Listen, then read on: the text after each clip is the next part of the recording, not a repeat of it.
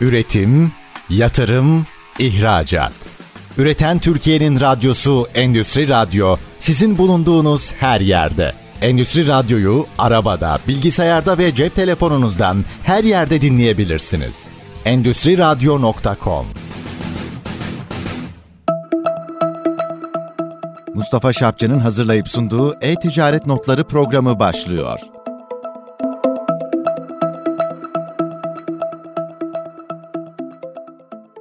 Üreten Türkiye'nin radyosu ST Endüstri Radyo'da bir e-ticaret notları programında daha beraberiz.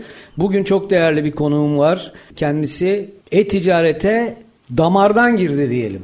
Doğru mu Ziya Bey? Uzun zamandır bu sektördeyim evet. Evet uzun zamandır işin hem bilimsel tarafını hem de pratik tarafını beraber evet. yürüten Sayın Ziya Kızıltan. Ziya Bey hoş geldiniz. Hoş bulduk Mustafa Bey. Çok teşekkür ederim konuk aldığınız için. Estağfurullah biz de sizi ağırlamaktan mutluluk duyuyoruz. Ziya Bey neler yapıyoruz? Bir, bu ara sosyal medyada çok fazlasıyla sizle karşılaşıyoruz. Çok başarılı işler yaptığınız sektör içerisinde konuşuluyor. Geçtiğimiz günlerde bu işin doğayanlarından Sayın Ömer Arıkan'la biraz sohbetinizi yaptık. Yani genel anlamda sektör sizi olumlu bir şekilde kucaklıyor. Bundan dolayı da sizi tebrik ederim. Çok teşekkür ederim. Çünkü işi sulandırmadan, işi doğru düzgün ve başarıyla gerçek anlamda kaliteli bir anlamda da akademik olarak hayata geçiriyorsunuz. Efendim neler yapıyoruz? Konuşalım isterseniz. Tabii böyle kısaca kendimden bahsederek başlayalım ilk kez e, tanışacağımız arkadaşlar için. Ben yaklaşık 10-12 yıl oldu e-ticaret sektöründe çalıştım. Ortağı olduğum bir girişim vardı incir.com diye. 2012-2013 yıllarında daha e-ticaretin toplam perakende içindeki payı yüzde yarımlardayken biz Türkiye'de e-ticareti daha da böyle yaygınlaştırabilmek adına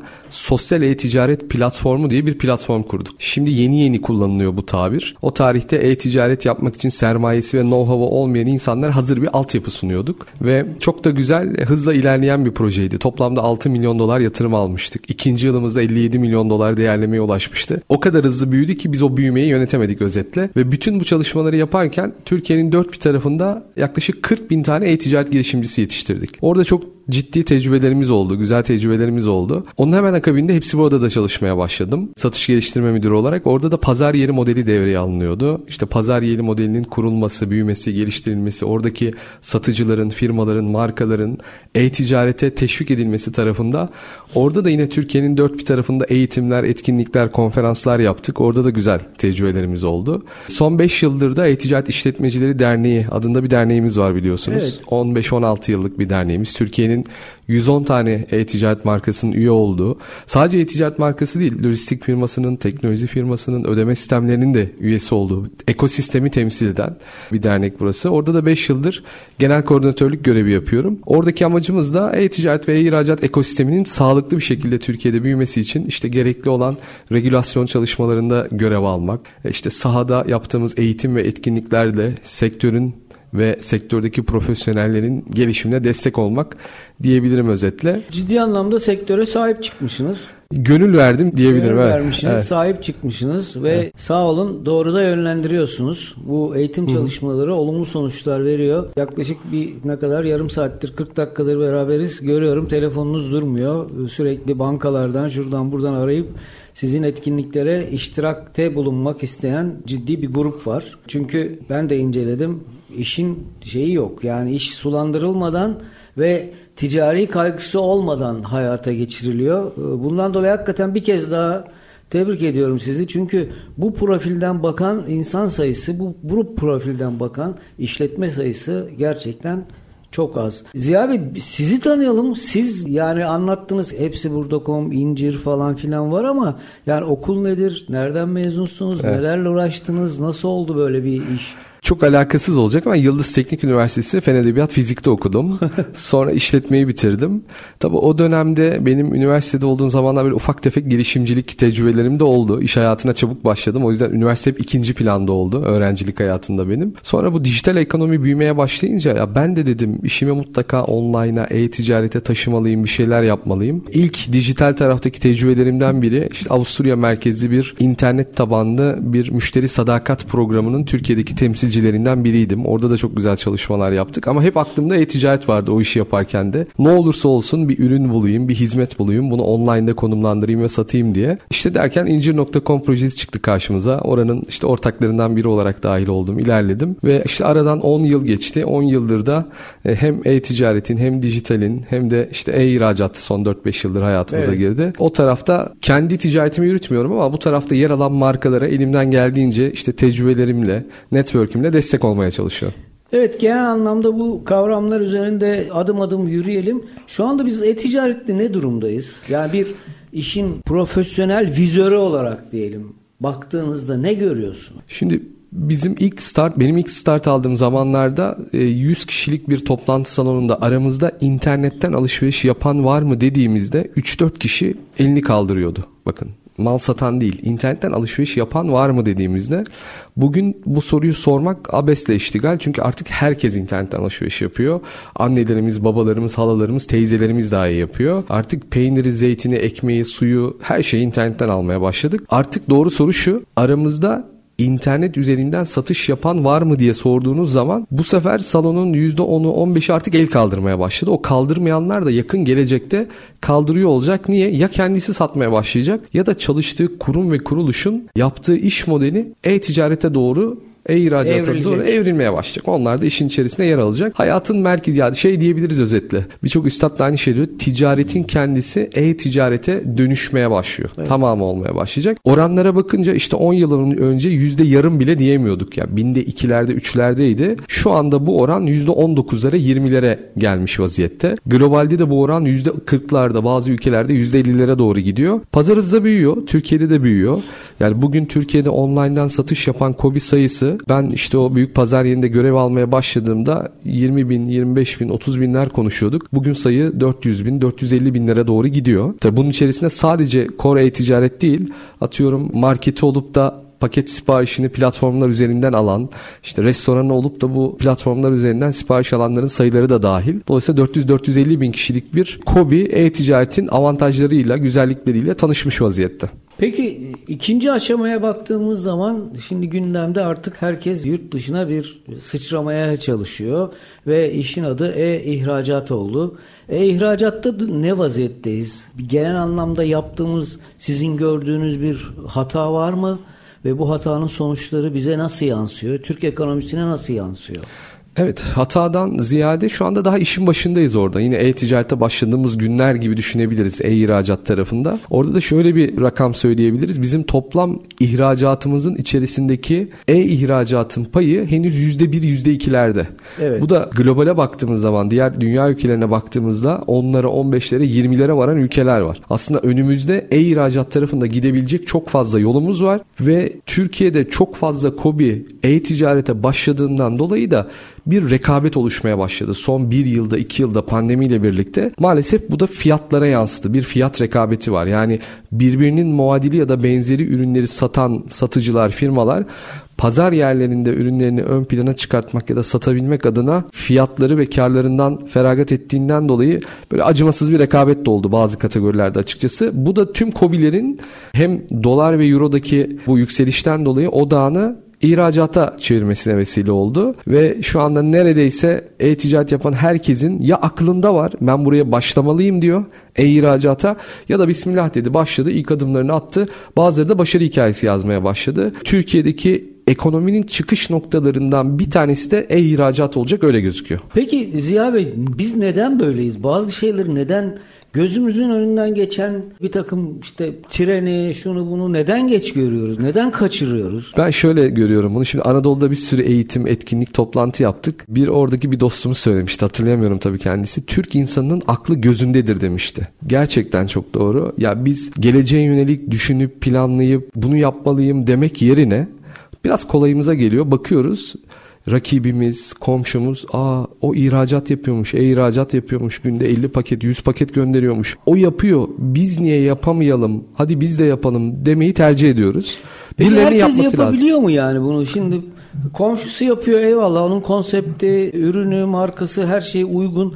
Ben de yapayım diye başladığı zaman oluyor mu yani bu? Tabii ürün kategorisine göre değişiyor. Yani bazı markalar, bazı firmalar, bazı kategoriler var ki inanılmaz başarılar yazıyorlar. Yani aylık milyonlarca dolar e-ihracat yapan markalar, firmalar var. Birincisi sizin üretmiş olduğunuz ürün e-ihracat prosedürlerine uygun mu? Yani işte uçak kargo ile gönderilebilecek kriterlere uyuyor mu? Ya da bunu gönderirken ki oluşan navlun maliyeti sizi kurtarıyor mu? Yani birazcık hani bir söz vardır ya pahada ağır yanlış da söylemiş olabilirim düzeltin. Pahada biraz ağır yani kıymetli ama kargo tarafında da daha az yer tutan ürünler Evet. çok önemli fırsat oluşturuyor baktığımız zaman ve bir de şöyle düşünebiliriz. Bunu da Hakan Bey söylüyordu. Etid'in yönetim kurulu başkan yardımcısı en son yaptığımız toplantıda. Çin'den sonra dünyadaki en farklı çeşitte ürünün üretiminin yapıldığı ülkenin Türkiye olduğunu söylemişti. O çünkü Müthiş e, bir uzak şey uzak doğuda da bir Müthiş sürü şey. ticaretler yapıyorlar. Bu bizim için çok büyük bir avantaj ve üretim gücü var elimizde ve işte bu şey olarak jeopolitik olarak baktığımız zaman Avrupa'ya ve Amerika'ya belki 1-2 gün içerisinde de ürünlerimizi sevk edebilme durumumuz da var. Bir de Made in Turkey imajı da önemli. Yani globaldeki markalar da işte Made in China yerine Made in Turkey tercih ediyorlar. Bu da bizim yanımızda. Dolayısıyla burada markalarımızı doğru konumlayabilir, doğru pazar yerlerine, doğru stratejilerle girebilirsek bence e-ihracat az önce söylediğim gibi Türkiye ekonomisi için çıkış noktalarından bir tanesi gibi gözüküyor. Evet bir dönem hatta hala da devam ediyor. Birçok dünyaca ünlü markanın özellikle tekstilde üretimi Türkiye'de yapılıyor. Evet. Bu çok büyük bir avantaj. Bu avantajı değerlendirmek lazım. Çünkü üretici kalibre olmuş vaziyette. Avrupa ve dünya standartlarında kalibre olmuş vaziyette. Bunun faydası var mı peki sizce? Dünya markalarının Türkiye'de üretim yapması aslında bize şunu gösteriyor. Ürünlerimizin kalitesi ve üretimdeki yetkinliğimizin yeterince iyi olduğunu gösteriyor. Bir sonraki adımımızsa kendi markalarımızı inşa etmemiz lazım. Orada eksiyiz. Biraz sınıfta kalıyoruz. Türk üreticileri, Türk sanayicileri markalarına yatırım yapmakta ya geç kalıyorlar ya da eksik yatırımlar, yanlış yatırımlar yapıyorlar. Dolayısıyla dünyanın en büyük markalarına en kaliteli ürünleri üretiyoruz ama gelelim aynı ürünü aynı kalitede kendi markamızla 3 5 10 ülkeye satmakta zorlanıyoruz. Burada da yine sektörde sizin de konuk aldığınız marka tarafında firmalara destek olan yapılar, kurumlar, kuruluşlar, danışmanlar var. Orada biraz yol almamız gerekiyor. Yani üreticilerimizin, sanayicilerimizin kendi ürün ve hizmetlerinin markalarına yatırım yapması gerekiyor diyeyim. Orada sınıfta kalıyoruz. Peki siz danışmanlık da yapıyorsunuz bildiğim kadarıyla. Destek olmaya çalışıyorum. Destek olmaya çalışıyorsunuz. Yani üretici ya da e-ticaretle uğraşan, e-ihracatla uğraşan sizden gelen direktiflere uyuyor mu? Sizin uyarılarınıza uyuyor mu? Yani doktorun söylediği, doktorun yazdığı ilacı kullanıyor mu? Benim tecrübem şu yönde Türkiye'de maalesef üreticilerimiz, sanayicilerimiz, danışmanları, alanında tecrübeli insanları yeterince iyi kullanamıyor. Onlara birer maliyet gözüyle bakıyor. Yani biraz böyle genel bir eleştiri olacak ama aslında Orada hizmet aldıkları bazen kurumlar olur, bazen kişiler olur. Onların onlara söyledikleri, çıkarttıkları yol haritaları, çıkarttıkları reçeteler onlara uzun vadede çok büyük avantajlar ve kazançlar sağlıyor olacak. Ama az önce de söyledim ya biz biraz uzun vadeli değil de günübirlik kısa vadeli düşün, Evet. düşünüyoruz. O yüzden o anki karşısına çıkan maliyete bakıp yanlış ya da eksik kararlar verebiliyor ve çoğu zaman işte bu alanda emek veren, danışmanlık veren, destek veren kurumlar arzuladığı sonuca ulaşamıyorlar. Ben onu görüyorum. Çok azı gerçekten istedikleri başarıya ulaşıyor. Onlar da gerçek anlamda başarılı Evet. oluyor. Yani dünya çapında markalar çıkıyor ortaya. Görüyoruz. Uzak hedef, yakın hedef maliyetlerini hesaplayıp onun üzerinden yürüdüklerinde danışmanlar ciddi maliyet kapısı gibi görülüyor. Evet. Halbuki danışman insanı veya işletmeyi çok doğru yerlere götürüp oturtuyor, koyuyor ve ciddi başarılar ortaya çıkıyor. Ziya Bey en son ne satın aldınız e-ticaretten? Sabah su söyledim. Çok iyi. İki damacana su söyledim. Yani gün düşünüyorum. Biz her gün bir alışveriş yapıyoruz. Yani ya eşim ya ben evin neredeyse tüm ihtiyaçlarını her şeyi online'dan almayı tercih ediyoruz. Yani ayakkabımızdan tutun yani böyle bir patatesi, soğanı bile internetten alıyoruz. Öyle söyleyeyim. O noktaya gelmiş vaziyetteyiz. Fizikselde yemek yiyoruz. Oraya para harcıyoruz. Normal bir moda dükkanına gittiğim zaman işte bu tekstil dükkanına falan gittiğim zaman orada ürünlere bakıp vakit kaybettiğimi hissediyorum artık. Belki benim şeyle de alakalı Evet. olabilir. Meslekle de alakalı olabilir. Ben evde tık tık tık hemen filtrelerle mavi renk olsun, şu boyutta olsun çat diye karşıma çıkıyor. Sepete atıyorum ve alıyorum. Bu daha pratik geliyor bana. Tabii o da başka bir zevk. Mağazaları gezmek, ürünlere bakmak, orada vakit geçirmek belki böyle keyif alıyordur insanlar severek yapıyordur özellikle hanımlar. Ben biraz şey gözüyle bakıyorum. Biraz zaman israfı gibi oluyor. Onun yerine e-ticaretin en güzel yanı aradığın ürünü doğru sitelerde, doğru filtrelerle hemen buluyorsun, hemen ödüyorsun ve bir iki gün içerisinde ayağına geliyor. Peki size göre internette, online'da satılmayacak ürün ne var? Ya neredeyse yok diyebiliriz. Yani her şey var. Ben şunu bile gördüm. Bir eğitimimize gelmişti. Mezar taşı satıyordu beyefendi. Hala var mıdır açık mıdır bilmiyorum. Pazar yerlerinde de satmak istiyordu. Mezar taşı bile internette satılabiliyor bugün. Dolayısıyla yani satılamayacak neredeyse hiçbir şey yok. Evet, E-Ticaret Notları programının ilk bölümünün sonuna geldik. Sayın Ziya Kızıltan'la ikinci bölümde devam edeceğiz.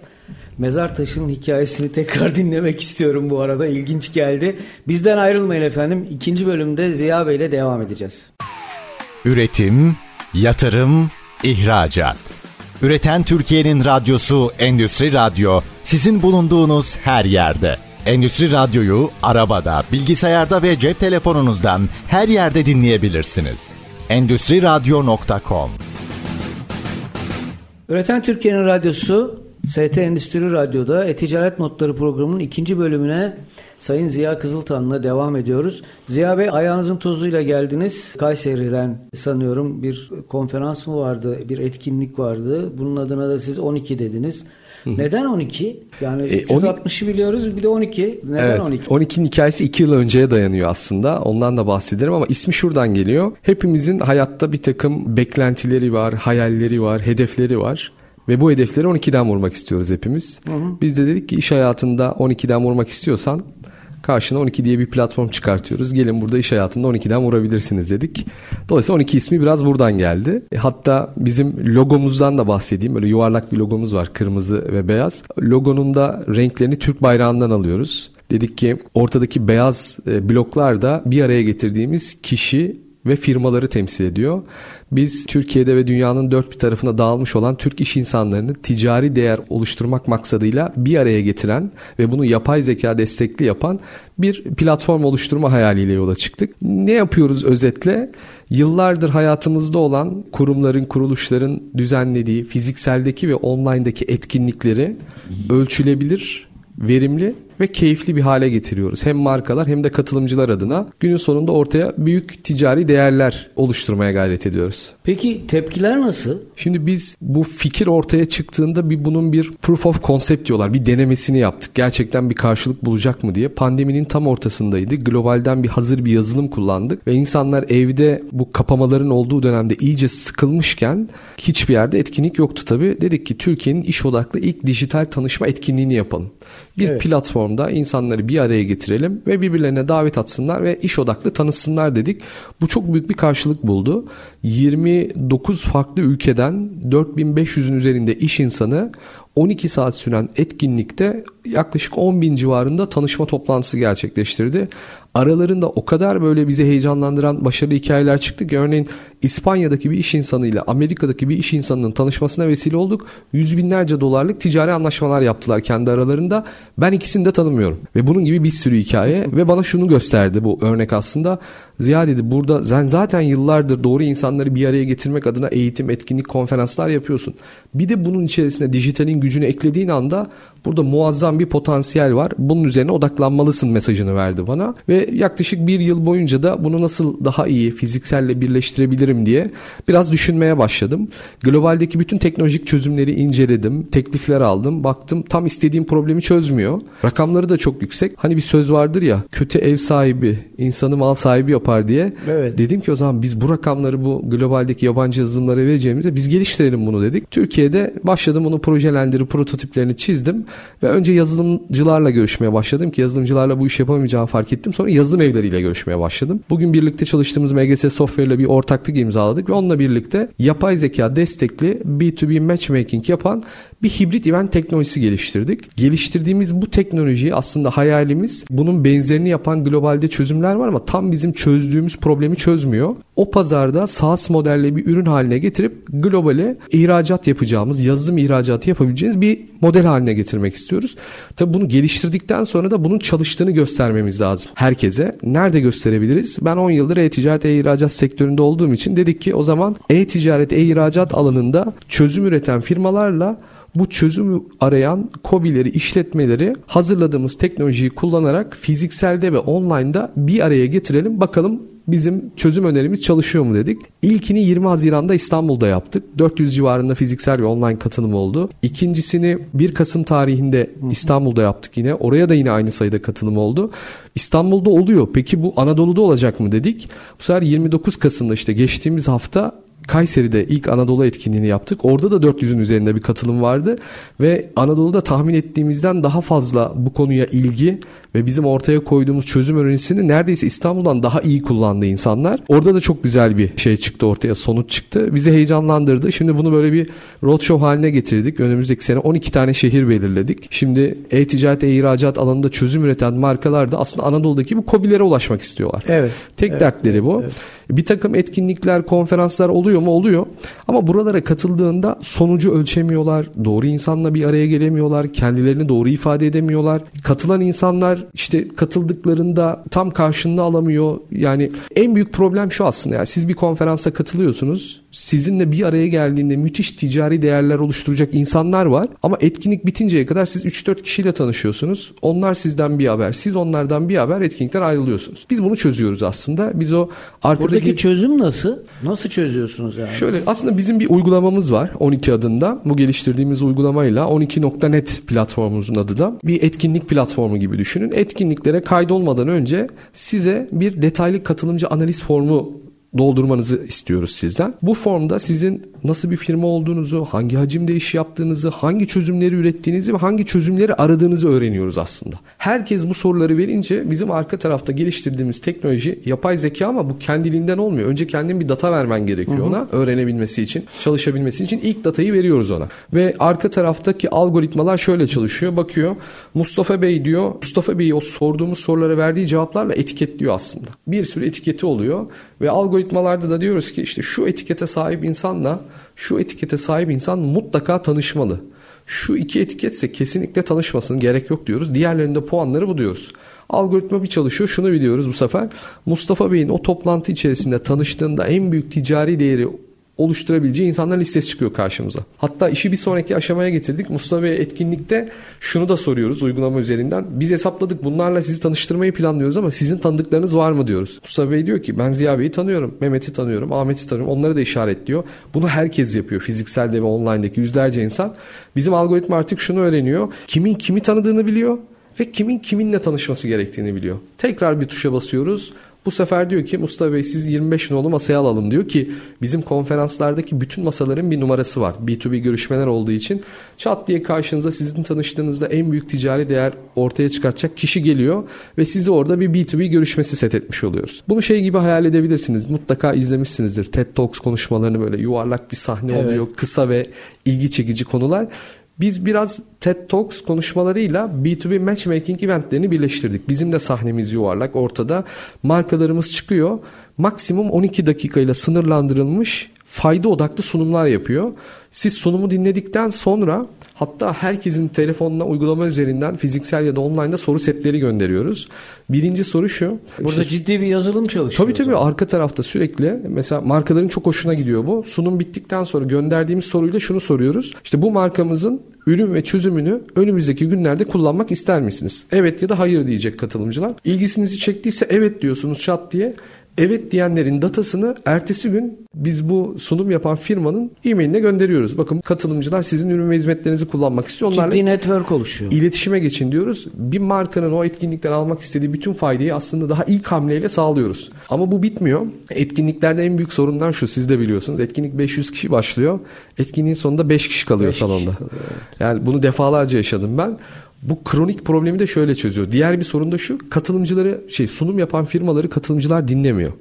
Niye? Bir sunum sıkıcı olabiliyor. iki uzun olabiliyor. Üç yani dinlemesi için bir neden yok neden ortada. Yok. Telefonla, arkadaşıyla ya da diyor ki gelmişken dışarı çıkalım diyor. Salon boşalıyor. Biz şöyle yapıyoruz. İkinci e, soruda da sunum yapan firmanın yaptığı sunumun içerisinden bir soru soruyoruz. Bu soruya doğru cevabı verenler puan topluyor. Ve puanlar etkinlik boyunca birikiyor. Her sunum sonrasındaki soruya cevap verirsen puanları topluyorsun. Etkinlik sonunda mesela Kayseri'de 150 bin liranın üzerinde hediye dağıttık. İnsanlar sırf bu hediyeyi almak için Sırf değil aslında sunumlar da çok keyifli. Bir de bizde sahneye çıktığında firma sağda ve solda countdownlar var. Yani sahneye çıkan kişinin sunumu ne zaman bitireceğini biliyorsunuz. Evet. Bu da sizi rahatlatıyor. Bakıyorsunuz 12 dakikadan geri sayıyor. 5 dakikası kalmış bu arkadaşın. 5 dakika sonra bitirmesi lazım diyorsunuz. Ve süre dolduğunda da kırmızı ışıkları yakıyoruz. Bir kırmızı ışık veriyoruz ona böyle. kırmızı kart gibi. Artık bitir diyoruz. Sponsor firmada sunumu bitiriyor. Sorulara cevap veriliyor. Puanlar toplanıyor. O bahsettiğim her sunum sonrası biz insanları eşleştiriyoruz içeride. Yani dışarı çıkmanıza bir gerek kalmıyor. Keyifli bir sunum dinliyorsunuz ve içeride uygulama üzerinden tabiri caizse şey diyorum ben hop oturtup hop kaldırıyoruz insanları. 12 tane masa değiştiriyorsunuz etkinlik boyunca. Dolayısıyla şöyle geri bildirimler oluyor bizde. Ya 7 saattir 8 saattir buradayız ama sanki 1 saat oldu katılalı gibi öyle hissediyoruz diyorlar. Hiç sıkılmıyor insanlar. İnteraktif koşan bir inanılmaz, şey etkinlik. İnanılmaz evet. Yani yorumlardan biri şuydu mesela Kayseri'de çok samimi bir hanımefendi bir röportaj vermiş. Diyor ki biz şimdiye kadar bir sürü konferansa katıldık. Kayseri'de e-ticaret, e-ihracatla olan hepsine katıldık. Ama şimdiye kadar hiç kendimizi anlatamadık ki. Hep gelen firmaları dinledik dinledik. Okey onlar da güzeldi öğrendik ama hiç işimizi geliştiremedik diyor. İlk kez diyor biz kendimizi anlatma fırsatımız bulduk. İlk kez bu toplantılarda biz bu problemi çözüyoruz, bu ürünü üretiyoruz, yeni işbirlikleri, yeni fırsatlar yakaladık diyor. Yani bu bizim için diğerleriyle kıyaslayınca apayrı bir etkinlik diyor. Aslında bizim de amacımız bu. Yavaş yavaş amacımıza ulaşıyoruz. Hem sponsor firmalara hem de katılımcılara şimdiye kadar katıldıkları en verimli ve en keyifli etkinlik deneyimini yaşatmak istiyoruz. Evet, konuda size başarılar diliyorum. Bu 12'nin kadrosunda kimler var? E, 12'nin kadrosu büyüyor. Yavaş yavaş büyüyor. Biz aslında bir startup'ız. E, bir yandan işte Albaraka'nın Albaraka Garaj diye bir startup'ları bir araya getirdiği program var. Orada yer alıyoruz. Bir yandan İstanbul Ticaret Odası'nın BTM diye Bilgiyi Ticaretleştirme Merkezi diye bir platformu var. Oradaki startup'lardan biriyiz. E, bizim ortağımız MGS Yazılım Evi. O tarafta MGS Yazılım Evi'nin ekibinde 40 kişilik bir e, yazılımcı kadrosu var. Bizim en güçlü olduğumuz taraflardan biri burası aslında. Bazen dönem dönem dönem bu yazılımcı ekibinin 20-25 tanesi bizim teknolojimizi geliştirmek için full time bize çalıştığı oluyor. Böyle bir yazılımı ortaya çıkarmak ne kadar bir zaman aldı? Şimdi bunun aslında fikir olarak ortaya çıkması yaklaşık bir yıl sürdü. Hı. Ama fikirden sonra hepsini kağıda döktükten sonra mockup'larını ve yol haritasını hazırladıktan sonra bugünkü halinin %80'ini 90'ını ben 3 gecede yazmıştım. 3 gece neredeyse hiç uyumadım 3 gün boyunca. Bu fikir beni heyecanlandırmaya başladığında bütün mockup'larını çizdim ve yazılıma bunu dökmemiz yaklaşık 6 ay sürdü. 6 ay içerisinde de ilk etkinliği yapabilir hale geldik ama bitmedi. Bu sürekli gelişmeye devam ediyor. Çünkü her etkinlikte diyoruz ki şu özelliği de ekleyelim, şu fonksiyonda olsun, şu da için içerisine dahil olsun. Hatta dedim ya amacımız bunu sadece e-ticaret, e-ihracat endüstrisinde değil. Burası bizim için bir başlangıç. Şimdi farklı endüstrilerde de problemleri çözmemiz lazım. Oralarda da buna ihtiyaç var. Çözüm üreten ve çözüm arayanların bir araya gelmesi. E, ve sadece Türkiye için yapmadık bunu ilk başlarken de bunu globale satmak istiyoruz. Globaldeki etkinliklerin, konferansların, zirvelerin altyapısında bizim teknolojimiz kullanılsın istiyoruz. Evet aslında çok üzülüyorum sizin gibi konuklarla beraber olurken zaman çok hızlı tükeniyor. Bunu haksızlık olarak kabul ediyorum ama umarım siz bizi kırmayacaksınız. Birkaç program daha sizi misafir edeceğiz. Evet Anadolu ile İstanbul'un farkı ne? Evet bizim yapmış olduğumuz etkinliklerden yola çıkarak kıyaslayacak olursak Anadolu aç. Ben Kayseri'de onu gördüm gerçekten. Anadolu doğru bilgiye, doğru çözüme, e-ticaret ve e-ihracat tarafında işinin nasıl daha iyi büyüteceğiyle ilgili konulara gerçekten aç. Bizim Kayseri'de yaptığımız etkinlikte 400 civarında fiziksel katılımcımız vardı. %70'i üretici ve satıcı firmalardan oluşuyordu. Yani çözüm arıyordu, işini büyütmek istiyordu. %30'u servis sağlayıcı firmaydı, çözüm üreten firmaydı ve bu katılan %70'in yarısı da üretici ve mobilya üretimi çok yaygın Kayseri'de biliyorsun. Çok evet. fazla mobilya üreticisi vardı orada. Anadolu'da çok büyük bir özellikle e-ticaret ve ihracat alanında doğru bilgiye, doğru çözüme ulaşmak konusunda bir ihtiyaç var. Onu gördük ve biz de çok şükür 12 olarak bu ihtiyacı doğru karşıladığımızı, insanları birbirleriyle tanıştırıp işlerini büyütebildiğimizi gördük. Bu da bizi çok mutlu etti açıkçası. Peki hedefte ne var? Kısaca alalım çünkü ikinci bölümün sonuna geliyoruz. Evet hedefimizde şimdi bu ayın sonunda İzmir'deyiz. Nasıl kısmet olursa orada çok büyük bir zaten potansiyel de var ve ilgi de var. 28 Aralık'ta İzmir'de oluyor olacağız. E-ticaret, e-ihracat alanında çözüm üretenlerle çözüm arayanları bir araya getireceğiz. Bizim işin en güzel yanı sadece fiziksel değil online de katılabiliyorsunuz. Mesela Kayseri aslında bizim için global bir etkinlikti. Kanada'dan katılan vardı, Avrupa'dan katılan vardı, Amerika'dan katılan vardı. Fizikseldekileri masaların etrafında bir araya getiriyoruz. Online'dakileri de hazırladığımız teknolojiyle birebir video konferanslarla bilgisayarın başında çayını kahvesini içerken dünyanın dört bir tarafından iş yapabileceği insanlarla tanışıyoruz. Müthiş bir konfor bu. Evet. Efendim e-ticaret notları programının ikinci bölümünün de sonuna geldik. Maalesef üçüncü bölümde Ziya Bey ile devam edeceğiz. Lütfen bizden ayrılmayın. Üretim, yatırım, ihracat. Üreten Türkiye'nin radyosu Endüstri Radyo sizin bulunduğunuz her yerde. Endüstri Radyo'yu arabada, bilgisayarda ve cep telefonunuzdan her yerde dinleyebilirsiniz. Endüstri Radyo.com Üreten Türkiye'nin radyosu ST Endüstri Radyo'da E-Ticaret Notları programının son bölümüne geldik. Ziya Bey ile devam ediyoruz. Ziya Bey, internette ne satılır ne satılmaz? Kısacası konuklarıma hep sorduğum bir soru var. İnternete taş koysak satılır mı diyecektik. Siz de bir az önce bir mezar taşından bahsettiniz. Sitesine baktık. Adam çok ciddi site yapmış yani ve fiyatları koymuş, bölgelere kadar koymuş. Türkiye çapında hangi e, mezarlıkta hangi taş kaç paraya satılır diye. Nedir efendim bu? Yani az önce sizin söylediğiniz bir kavram var. Kargosu yapılabilecek her şey satılır dediniz. Hem kargo şirketlerini değerlendirelim burada hem de bu lafınızı biraz açalım. Evet kesinlikle yani bir ürünü kargo ile son kullanıcıya ulaştırabileceğimiz tarzda bir ürünse bu çok rahatlıkla online'da satılabilir bir üründür. Kargo tabi e-ticaretin büyümesi için Türkiye'de en önemli bileşenlerden bir tanesi de kargo şirketleriydi. Yani siz ne kadar e-ticareti yaygınlaştırırsanız yaygınlaştırın o ürünü son kullanıcıya götüremediğiniz anda pazarda bir memnuniyetsizlik olur. Yani bunun eş zamanlı olarak büyümesi lazım ve son 3-4 yıl içerisinde pandemi öncesinde başladı zaten kargo şirketlerinin kendi altyapılarına, teknolojilerine, çalışma modellerine yaptıkları yatırımlar. Farklı farklı çalışma modelleri girdi çünkü hayatımıza ve pandemiyle birlikte tetiklenmeye başladı ve ikisi iki endüstride senkron bir şekilde büyüdüler. Daha önce belki e-ticaretin önündeki bir engellerden biri gibi gözüküyordu Kargo lojistik sektörü ama bence şu anda bu çözüldü çünkü yani onlarca kargo şirketi hem ağır yük taşıyan hem günlük teslimat yapan hem de son kullanıcıya ürünü orta ağırlıktaki ürünleri taşıyan bir sürü çözüm hayatımıza girdi. Dolayısıyla e-ticareti tetikleyen unsurlardan biri haline geldi. Oradaki süreç çok hızlandı. Bugün yani İstanbul'daki müşterilerinize bir ürün satıyorsanız şunu bile vaat edebiliyorsunuz. 2 saat sonra teslim ediyorum diyebiliyorsunuz. 3 Evet. saat sonra teslim ediyorum diyebiliyorsunuz. Böyle çalışan kargo şirketleri var. Örneğin bir saat aldınız diyelim eşinize hediye ve 2 saat sonra teslim edilmesini istiyorsunuz.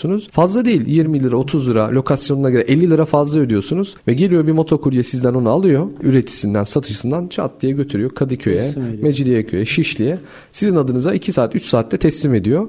Bu tarz modeller geliş. Hatta bunun ötesine de gitti kargo tarafı. Şimdi C2C dedikleri sizden ürünü alıp yine sizin istediğiniz birine teslim eden kargo teslimat süreçleri var ve ben- ben bunları çok sık kullanıyorum. Çok da beğeniyorum. Mesela şöyle benim annem Maltepe'de oturuyor. Biz Kağıthane tarafında oturuyoruz. Örneğin anneme çok acil bir şey ulaştırmam gerekiyor. Örneğin onun bir ilacı bitmiş ama bende var. Şimdi arabayla gitsem Düşünün yani saatler Tabii, sürebilir. tabii, tabii. Gitmem gelmem çok büyük bir maliyet. O zaman ve yakıt maliyetinin çok çok daha düşüğüne bir tane kargo çağırıyorum. Bir uygulama üzerinden oluyor bunlar. İlacı veriyorum. Bir saat, bir buçuk saat sonra Maltepe tak diye teslim ediliyor. Evet, kargo meselesini iş adamları keşfetti. Ülkemizin en büyük şirketlerinden, holdinglerinden hatta ülke ekonomisini domine eden marka isimlerden bir tanesi de bu aralarda kargo işine girdi ve başarıyla götürüyorlar. Peki efendim şimdi herkese ticaret yapabilir mi? Veya da herkese ticaret yapmalı mı? Eğer Yani bir- bir kasa bir masayla yola çıktık gidiyoruz ama cepte bir kuruş para yok. E-ticaret yapacağım, para kazanacağım. Olur mu sizce? Ya şimdi herkes ticaret yapabilir mi sizce? Yapabilir. Evet. Bunun önünde bir engel yok. Yani herkes e-ticaret de yapabilir. Yine bunun önünde engel yok ama herkes bu işten büyük rakamlar kazanabilir ve herkes başarılı olabilir mi? Hayır. Bunu yapabilmek için bir sürü kriter var. İşte e-ticaretin önündeki başarılı olmanın önündeki en önemli ihtiyaçlardan biri bugün belki 10 yıl önce bu yoktu, 5 yıl önce bu yoktu. ikinci, üçüncü plandaydı ama bugün sermaye gerekiyor. Yani siz yeterli ürünü, yeterli stoğu çok uygun rakama deponuzda, stoğunuzda tutabiliyor musunuz? Ölçeklenmeye işiniz ne kadar müsait? Ve bunların hepsi de sermaye ile alakalı baktığımız zaman. Çok başarılı olmak istiyorsanız güçlü bir sermaye yapınız olması gerekiyor. Sonrasında ürün grubu da çok önemli. Sizin başarınızı çok etkiliyor. Yani çok büyük hacimler yapıyorsunuz ama bir türlü para kazanamadığınız ürün grupları olabilir. O yüzden yine şeye dönüyoruz. Biraz kargo tarafında hafif pahada ağır olan ve hatta artık rekabetin de az olduğu alanlara girmeniz lazım. Yani sizin sattığınız ürünü, muadilini, benzerini, aynısını birileri satabiliyorsa inanın bana sizin 10 birim sermaye ile girdiğiniz işe o çok büyük sermayesi olan abiler 100 birim 1000 birim sermaye ile girip sizi oyunun dışında bırakabilir. İlk siz fark etmişsinizdir o pazarı ama sizden görenler çat diye o pazara girip o pazarı sizin elinizden alabilir. Böyle bir durum var. Böyle bir risk var. Sadece Türkiye'de globalde de var bu evet. baktığımız zaman. O yüzden burada üreticiler ön plana çıkıyor. Eğer siz ürün üretiyorsanız e, ve sizin alanınızdaki o ürününüzde bir inovasyon yaptıysanız, eşsiz bir ürün önerisi sunuyorsanız piyasaya, kişiselleştirilmiş bir ürününüz varsa sizin önünüz gerçekten diğerlerine nazaran çok açık. O yüzden ben üretici olan firmaların hepsinin mutlaka ama mutlaka zaten ihracata yönelik bir şeyler yapıyorlardır. Ama e-ihracata da girmelerini öneriyorum. Türkiye'de de e-ticaret yapsınlar. E-ihracat tarafında da globale de satsınlar. Zaten artık işler o kadar kolaylaştı ki. Yani e-ticaretle e-ihracat arasında neredeyse hiçbir fark yok. Evet. Yani bugün Ankara'ya satmışsın, Berlin'e satmışsın, Londra'ya satmışsın. İkisinde de sipariş geliyor. İkisinde de arka tarafta entegre ettiğin e, otomatik ödeme sisteminden ödemeni alıyorsun ya da pazar yerinden ödemen geliyor. İkisinde de aynı kargo şirketine veriyorsun. Yani öyle kargo şirketleri var ki senin yurt içi operasyonlarını da hallediyor. Yurt dışı operasyonlarını da hallediyor. Yani senin için senin dünyada çok bir şey değişmiyor. Sadece yapman gereken şey işte ürünü hangi platformlarda sergileyeceksin. Her ülkenin kendi içinde büyük marketplace'leri var. Dünyanın en büyük marketplace'leri, pazar yerleri var. İşte ürünleri oraya yüklemek, işte orada ürünlerin fotoğrafları, açıklamaları, bir de artık şey de yeterli değil. Yani ürünün var buralara yükledin satış gelecek. Hayır kendiliğinden olmuyor. Or oranın da içinde kendi bir rekabeti var. Senin ürününün ön plana çıkması gerekiyor orada. İşte dünyanın en büyük pazar yeri Amazon. Amazon'a ürününüzü yükleyin. Muhtemelen sizin kategorinizde 10. 15. 20. 30. sayfada sergileneceksiniz. Nedir? Telefon kabı olsun mesela bu. Evet. Müthiş bir telefon kabı yaptınız. Başka kimse de yok dünyada. Amazon'a yükleyin. En arkalarda çıkacak ilk etapta. Sizin işte know-how dediğimiz şey bu. Destek almaları gereken şey bu. O telefon kabını Amazon'a telefon kabı deyince ilk sayfada en yukarılarda çıkacak çalışmaları yapabiliyor olmanız, bunu öğrenmeniz, ekibinizle ya da dışarıdan bunun desteğini almanız lazım. Bunun önünde neler var? Kısaca ondan da bahsedeyim. Bir, pazarlama harcaması yapmanız lazım. Yani Amazon'un içerisinde de ön, aynen Google'da olduğu gibi yukarılarda çıkmak için işte sponsorlu ürün diye çıkıyor evet, Türkiye'de evet, karşımıza. Evet. Orada da bir marketing harcaması yapmanız lazım. Bu bir. İki, free giveaway dedikleri e, ürünü ücretsiz ya da çok indirimli bir şekilde bir an önce kullanıcılara dağıtıp satıp yorumlar almanız gerekiyor ki siz de bir ürün almadan internetten Yorumlar çok önemli mi? İnanılmaz önemli. İnanılmaz önemli. Yani en önde çıkmış ve hiç yorum almamış bir üründen firmadan ben alışveriş yapmıyorum. Eşim de yapmıyor mesela. Hı hı. Beni uyarıyor. Ziya diyor bunun hiç yorumu yok diyor. Bundan almayalım diyor. Bak diyor şu firma var onun bir sürü yorumu var diyor. İşte puanı da işte atıyorum işte biri 5 olsun hiç yorumu yok. 5 yıldız öbürü 4.8 ondan alıyor mesela. Yengeyi de bir gün konuk etmek lazım. evet hanımlar zaten e-ticaretin büyümesindeki en önemli rol onlarda aslında Türkiye'de. Onların nesiyle diyelim liderliğiyle e-ticaret pazarı çok hızlı büyüdü. Peki efendim geçenlerde şeye baktım şöyle bir dünya çapında e-ticareti araştırayım ne oluyor ne bitiyor diye baktım. E-ticarette ilk 10 dünya çapında hepsi pazar yer ve evet. korkunç rakamlar var. Yani bizdekileri solda sıfır bırakacak düzeyde korkunç rakamlar var kazançlarında.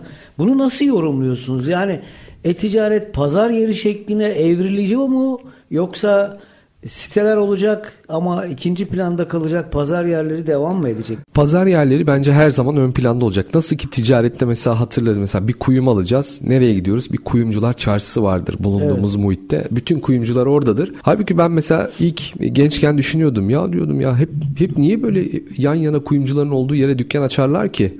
Yani gidip hiç kuyumcunun olmadığı bir yere dükkan açsa daha iyi değil mi diye düşünürdüm. Sonra ticareti ve tüketicinin bakış açısını anlayınca ha dedim evet kuyumcuların olduğu yerde olmak lazım ki Herkes oraya geliyor kuyum almak için. Sen de oraya gelen kalabalığın içerisinden sana düşen payı alıyorsun. Tek başına bir dükkan açmaktan daha avantajlı oluyor. Pazar yeri de bunun dijitalize olmuş versiyonu. Yani bütün tüketicilerin geldiği ve bütün ürünleri bulabildiği bir nokta var. Bence buralar büyümeye devam edecek. Her ülkenin kendi içerisinde farklı farklı regülasyonları gelişmeye başlayacak. Büyürken çünkü bir takım tam haksız rekabet demeyelim de sağlıklı büyümenin önüne geçen bir takım faktörler oluyor. Türkiye'de de işte e, Ticaret Bakanlığı bu faktörleri düzenlemek adına yeni yasa yasada bir takım önlemler aldı, bir takım kurgular hazırladı. Orada hem küçük pazar yerlerini hem yerel üreticilerin, satıcıların da kendi e-ticaret sitelerini koruyup kollayacak bir hale getirdi.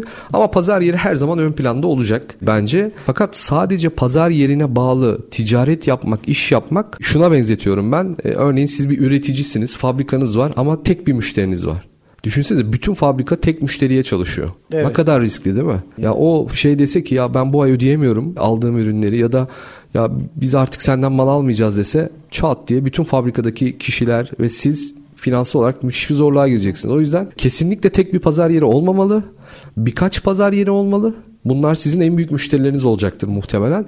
Bunun yanında da bunları yedekleyecek kendi e-ticaret altyapınızı kurup, kendi dijital pazarlama ekibinizi kurup, sosyal medya kanallarını çalıştırıp buralardan da hacimler, cirolar yapabilmelisiniz. Ben şey diyorum hatta yaptığımız bütün eğitimlerde pazar yerlerinden kendi e-ticaret sitene ne kadar müşteri çekebilirsen o kadar başarılı olacaksın. Çünkü orada büyük bir trafik var, büyük bir havuz var, milyonlarca müşteri var yani. Bugün Türkiye'nin en büyük e-ticaret yerlerinin, pazar yerlerinde 30 milyon, 35 milyon, 40 milyon müşteri olduğunu açıklıyorlar. Ve sen bu 40 milyon müşteriye tabiri caizse cebinden 5 kuruş para ödemeden karşılarına çıkabiliyorsun. Bu çok büyük bir fırsat. Şimdi oradaki müşteriyi sen al, memnun et, mutlu et. Bu sefer o pazar yerine girmeden senin sitenden alışveriş yapsın. Sen de pazar yerine komisyon ödememiş olursun. Bu tamamen satıcıların o doğru stratejiyi ve doğru işte odağa koymalarıyla alakalı.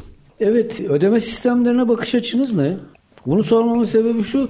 Çok büyük bir ödeme sistemi sanıyorum bugünlerde sallanıyor. Çünkü bizim e, ticaret pazar yerleri grubumuz var WhatsApp'ta. Orada belki siz de varsınız, rastlamışsınızdır.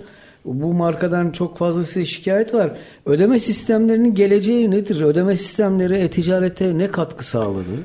E-ticaretin en önemli adımlarından, alt kırılımlarından bir tanesi de ödeme sistemleri. Çünkü ödemeyi tahsis ettiğimiz nokta. Onların sunmuş olduğu ürün, çözüm ve hizmetler. Esmat ve tahsilat. Evet ne kadar stabil ve ne kadar çeşitli olursa e-ticaret pazarı o kadar hızlı büyüyecek. Şimdi ödeme sistemleri dünyada çok farklı bir noktaya gitmiş vaziyette. Türkiye'de ise Türkiye'nin yapısı ve bu bankacılık ekosisteminden dolayı biraz bankalar ve kredi kartlarının ön planda olduğu ve hakim olduğu bir pazardayız. Ama bu da dönüşmeye başladı şimdi. Ne yönde dönüş dönüşmeye başladı. Mesela şöyle bir örnek vereyim. Türkiye'deki bankaların son kullanıcıya sunmuş olduğu hizmetler o kadar kaliteli ve çeşitli ki Avrupa'ya ve dünyaya göre tüketicilerin e, alternatif ödeme yöntemi dediğimiz diğer ödeme yöntemlerine gitmeden önce bütün bankalar onlara kredi kartları verdiler. Fakat hem e, Asya'da hem Avrupa'da hem Amerika'da artık bu bankaların sunduğu çözümlerin yanında fintechlerin sunmuş olduğu işte bir takım cüzdan uygulamaları, sadakat uygulamaları, farklı farklı ödeme yöntemleri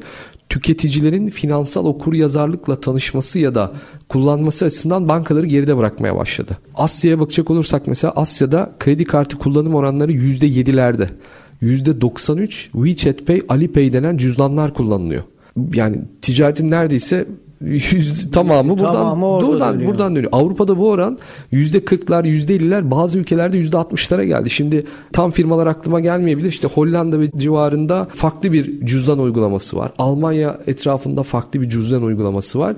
Tüketiciler artık bu cüzdanları, bu fintech çözümlerini kullanmaya başladılar. Türkiye'de de bu kırılım olmaya başladı. Özellikle genç kuşak bankalara karşı olan bir ne diyelim bir anksiyete diyelim. Yani hı hı. çünkü geçmişte biliyorsunuz banka deyince işte kredi kartı artı mağduruydu, oydu, buydu. Kendisi olmasa bile çevresinden bunları gördü, yaşadı. E, dolayısıyla genç nesil biraz mesafeli davranıyor bankalara karşı. Onun yerine fintech çözümlerimiz var. Yani çok genç yaşta bile 12-13 yaşında bile finansal okur yazarlığı bankalardan daha önce gençlere sunabilen şimdi marka ismi vermeyelim ama bir sürü çok kaliteli çözümlerimiz var ve bu dünya çok büyüyor. Onların en büyüklerinden bir tanesi 14 milyon kullanıcısı var. Her gün yani tam rakam aklımda değil ama yani milyonlarca transaction geçiyor kurumların üzerinden ve bunlar bankaları çoktan geride bıraktı. Ve büyümeye de devam ediyor ve Türkiye'de kredi kartı kullanım oranları büyüdü büyüdü büyüdü son birkaç yıldır durma noktasında şu anda oran olarak. Ve önümüzdeki yıllarda şunu göreceğiz. Bunların azalmaya başladığını göreceğiz. İşte şu anda %40 %50'den biraz daha aşağılara düşecek. Bu sefer aynen dünyada olduğu gibi alternatif ödeme yöntemlerinin ve cüzdanların büyüdüğü bir pazar ortaya çıkıyor olacak. Şimdi e-ticaret firmalarında da şöyle bir durum ortaya çıkıyor. Günün sonunda müşteriyi memnun etmek istiyorsak ona nasıl ki kısa sürede kargosunu ve farklı farklı seçeneklerde kargosunu ulaştırdığımız zaman 1-0 öne geçiyoruz rakiplerin önünde. Şimdi ödeme tarafında da çeşitlilikler sunmaya başlayacağız. Yani kredi kartıyla çözüm, kredi kartıyla ödeme yapmasını sağlamak çözümlerden bir tanesi. A cüzdanı da koyacaklar. B ödeme yönteminde, C alternatif ödeme yönteminde ne kadar çok ödeme alternatif ödeme yöntemini firmalarına, e-ticaret firmalarına entegre ederlerse o kadar çok müşteriyi kazanmaya başlayacaklar. Yani sizin bahsettiğiniz firmayı bilmiyorum o şey dediğiniz konuşulan firmayı. Onu sonra konuşalım. Evet, şey ama, ama şey, ticari sır çünkü. Evet özetle şey, şey lazım. Türkiye'de en önü açık ve hızlı büyüyen alanlardan bir tanesi finansal teknolojiler, fintech çözümleri, cüzdanlar ve önümüzdeki 2-3 yıl daha buranın çok hızlı büyüdüğünü birlikte göreceğiz. Evet, e, ticaret notları programı maalesef süreyi doldurdu. Bundan dolayı ben üzgünüm çünkü Ziya Bey'den öğreneceğimiz daha çok şey var. Hakikaten ikinci bölümde dediğim gibi Ziya Bey'i bir kez daha konuk edeceğiz veya çok kez daha konuk edeceğiz. Çünkü kendisinden öğreneceğimiz çok şey var. Efendim ben Mustafa Şapçı. Bugün günlerden pazartesi. E-Ticaret Notları programını dinlediğiniz için sizlere çok teşekkür ederim. Araç başında bizi dinleyenlerin trafik konusunda hassas davranmalarını özellikle rica ediyorum. Sağlıcakla kalın, mutlu kalın. Ziya Bey çok teşekkür ederiz. Tekrar görüşmek üzere.